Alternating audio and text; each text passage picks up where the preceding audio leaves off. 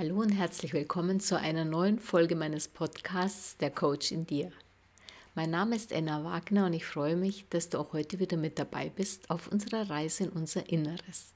Sag einfach Ja. Das ist der Titel des heutigen Podcasts. Sag einfach Ja, Ausrufezeichen. Es ist eine Aufforderung. Ja, Enna, willst du uns jetzt hier wirklich zu Ja-Sagern machen? Möchtest du, dass wir zu allem Ja und Amen sagen? Sollen wir alles nachplappern, ohne selber uns Gedanken zu machen? Sollen wir alles das nachplappern, was uns die Medien, die Vorgesetzten, die anderen, der Mainstream vorgeben? Das soll jetzt hier in deinem Podcast das Thema sein?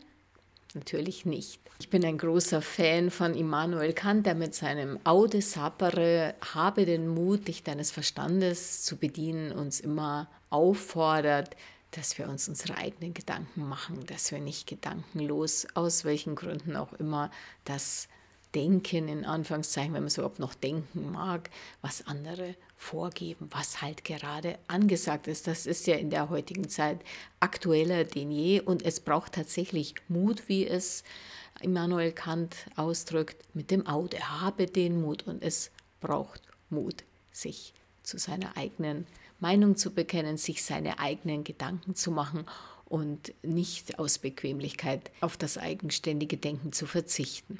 Dennoch habe ich den Titel dieser Episode Sag einfach Ja genannt. Ja, wozu sollen wir denn jetzt Ja sagen? Wenn wir Ja und zwar aus ganzem Herzen Ja zu etwas sagen, dann bedeutet es, dass wir das annehmen. Und annehmen heißt ja, es so zu akzeptieren, wie es ist, weil es ist. Das heißt, wenn wir Ja sagen, dann heißt das nicht, dass wir das tun, um etwas zu erreichen. Das ist nicht dieses Annehmen, das ist Manipulation, das ist auch so People-Pleasing. Ich sage jetzt was, ich tue so, weil der andere mich dann mag oder weil der andere dann auch was macht, möglicherweise das, was ich von ihm erwarte. Ja sagen bedeutet annehmen, was ist, weil es ist. Was meine ich da? Wie oft sagst du am Tag Nein? Nein zu Dingen, zu Menschen, zu Umständen, die sind, wie sie sind. Jetzt magst du vielleicht sagen, ach, das mache ich so gar nicht, das ist nicht so meine Art, ich mache mir da gar nicht so große Gedanken. Aber schauen wir uns mal die ganze Sache im Detail an. Der Kaffee ist kalt, das Bier schmeckt Lack, die Suppe ist ja viel zu dünn. Kennst du solche Gedanken? Das sind alles Gedanken, wo wir Nein sagen. sagst du, ich sage ja gar nicht ausdrücklich Nein, aber du sagst nicht Ja. Du bekommst zum Beispiel ein Essen vorgesetzt und dann geht es solo in dem Gedanken, vielleicht sagst du es sogar auch noch explizit, schmeckt nicht. Da fehlt Salz. Hm, das hätte die besser kochen können. Oder jemand lädt dich ein, komm, gehen wir raus, gehen wir spazieren. Oh nö, hab keine Lust. Auch wenn du dann vielleicht widerwillig mitgehst, vielleicht sagst du das nicht so ausdrücklich. Ständig haben wir solche Gedanken, mit denen wir Nein sagen. Nein zu dem, was ist. Wir schauen aus dem Fenster, oh, es regnet, so ein Mist. Was heißt so ein Mist? Es regnet. Es ist ein Umstand, dass Wasser in Tropfenform vom Himmel kommt. Und dennoch sagen wir Nein zum Wetter glauben wir vielleicht allen Ernstes, dass wenn wir das sagen, dass dann in dem Moment es aufhört zu regnen, weil wir jetzt gerade den Gedanken haben, nein, das soll nicht so sein. Natürlich nicht, es wird weiter regnen. Das Einzige, was ist, dass du schlechte Laune bekommst, dass du dir, dass du das Gefühl hast, immer muss es regnen, wenn ich vorhabe, mit dem Hund rauszugehen. Ganz typisch sind auch Gedanken beim Autofahren. Oh nee, es ist da vorne ein Stau, das darf doch nicht wahr sein. Einmal fahre ich auf dieser Strecke und dann ist da wieder der Stau. Klar, weil die anderen ja nicht Auto fahren können, besonders die vor mir, die kann ja überhaupt nicht Auto fahren. Also wie die da schon drin sitzt, das sehe ich doch gleich. Das ist ja unmöglich. Die hat den Führerschein in der Lotterie gewonnen. Plapper, plapper, plapper. Und dieses Geplapper heißt Nein. Nein zur Realität. So, jetzt hast du also schon zum Wetter Nein gesagt und zum Straßenverkehr und zu den anderen Verkehrsteilnehmern. Nehmen wir jetzt mal an, du kommst zum Beispiel in deiner Firma an beim Arbeiten. jetzt haben die da wieder die Kaffeetasse stehen lassen. Jetzt steht die da immer noch. Kann denn die Kollegin nie die, das Geschirr nach Benutzung in die Geschirrspülmaschine stellen? Nein, das ist ja furchtbar, ganz furchtbar. Und der Chef, der ist ja auch wirklich, also das ist unmöglich. Jetzt, jetzt, jetzt haben wir ein Meeting, nein, das muss er wieder verschieben, weil, weil er irgendwas Besseres vorhat. Weil es hätte ich meine Zeit gestohlen. Kennst du solche Gedanken? Sehr oft haben wir so ablehnende, so Nein-Gedanken, auch ohne dass wir uns dessen so richtig bewusst sind. Du erkennst das immer, wenn wir Wörter wie sollte, hätte, müsste, also wenn wir hier schön im Konjunktiv imperfekt sind. Das hätte ich schneller erledigen müssen. Meine Freundin sollte endlich mal abnehmen. Hätte ich das doch bloß anders gemacht. Könnte der Nachbar nicht einmal sein Radio leiser stellen, wenn er im Garten ist? Oder hier möchte ich dir auch ein ganz konkretes Beispiel geben. Ich bin heute Nacht von der Treppe gestürzt. Das war eine ganz schöne Nummer. Also ich bin richtig hingeschlagen auf einen Teppichboden, aber ich habe mich doch ganz schön angehauen am Knie und am rechten Handgelenk. Das wäre auch so eine Situation wie ausgerechnet muss mir das passieren oder wieso kann ich nicht aufpassen? Ja, schöne Fragen. Ich meine, ich liege da am Boden, die helfen mir nicht weiter. Ich war allerdings so unter Schock, es war ja auch ein Schreck, so ins Leere zu treten, dass ich da lag und mir sofort dachte, ich habe mir nicht den Kopf angeschlagen, obwohl da so eine Mauerkante ganz nah in der Nähe ist. Was, was hätte passieren können? Gott sei Dank ist es nicht passiert und ich konnte auch meine Extremitäten gut bewegen. Da waren die Gedanken, hast du ein Glück gehabt.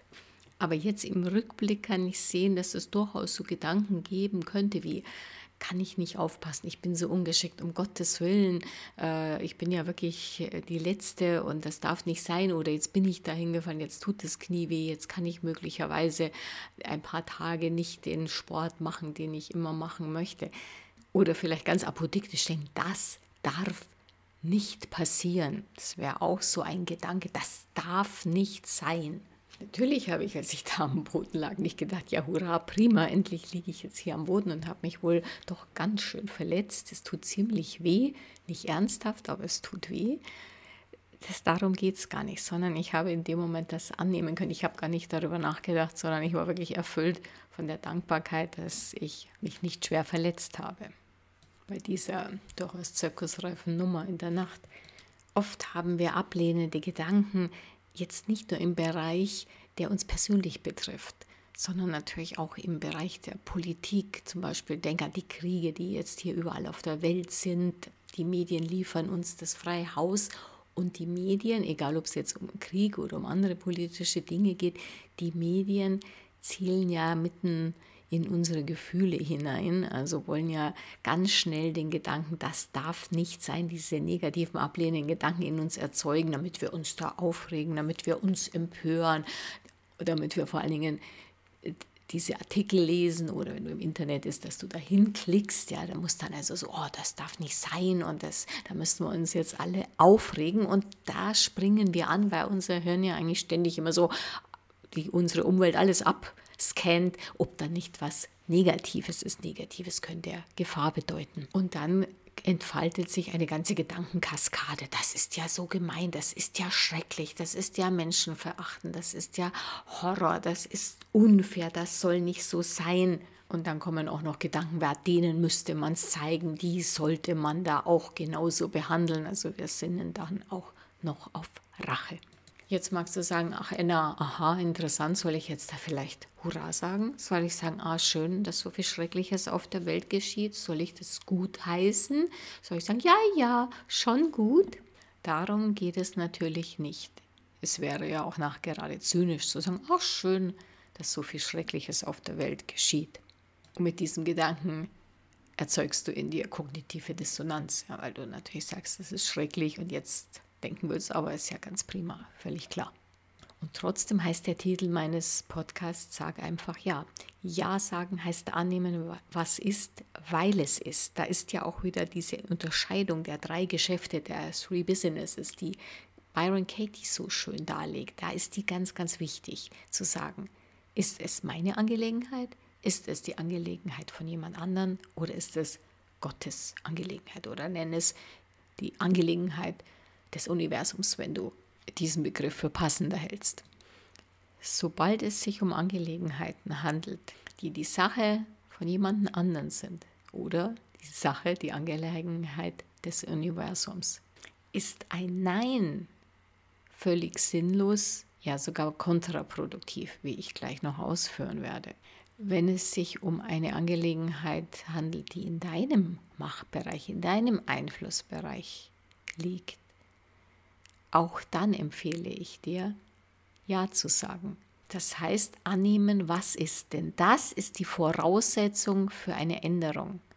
Wir müssen die Dinge annehmen, wie sie sind, damit wir sie ändern können. Wenn du zum Beispiel sagst, ich bin so ein ängstlicher Mensch, dann ist es ganz wichtig, dass du sagst, ich habe das Gefühl der Angst und das Gefühl der Angst erzeuge ich durch meine Gedanken und dieses Gefühl darf da sein.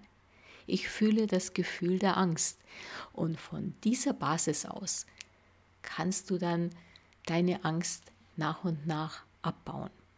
Ein Nein würde die Angst nur verstärken. Erst verdrängen, Angst, du darfst nicht da sein, geh weg, geh weg. Und dieser Widerstand verstärkt das Gefühl der Angst. Widerstand, Wut, Ärger, das alles erzeugt in uns das Gefühl der Machtlosigkeit. Auch Ärger, Wut, Aggression ist immer ein Ausdruck der Ohnmacht. Das darf nicht sein. Jetzt regnet so ein Mist. Wir fühlen uns als Opfer. Und wie ja hier sehr deutlich und schön zu sehen ist, wir machen uns selbst zum Opfer durch diese Gedanken. Das darf nicht sein und das ist ja ganz gemein, das ist so ungerecht. Dann erzeugen wir dieses Ohnmachtsgefühl und werden zum Opfer.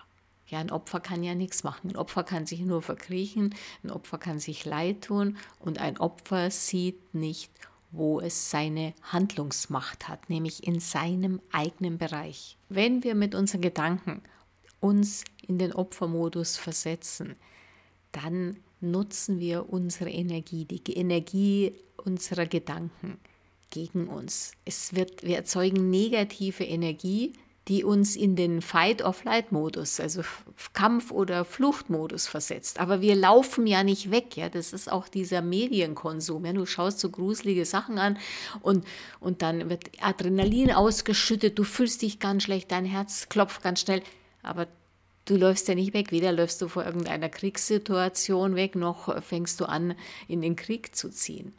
Das heißt, wir erzeugen ganz, ganz negative Energie und speichern die ab. Die Hormone werden ausgeschüttet, unser Nervensystem ist sozusagen am Anschlag und es geschieht nichts. Nichts, das uns helfen könnte, uns von diesem Erregungszustand wieder in einen Normalzustand zu versetzen. Und wenn wir das regelmäßig machen, machen wir uns richtig krank.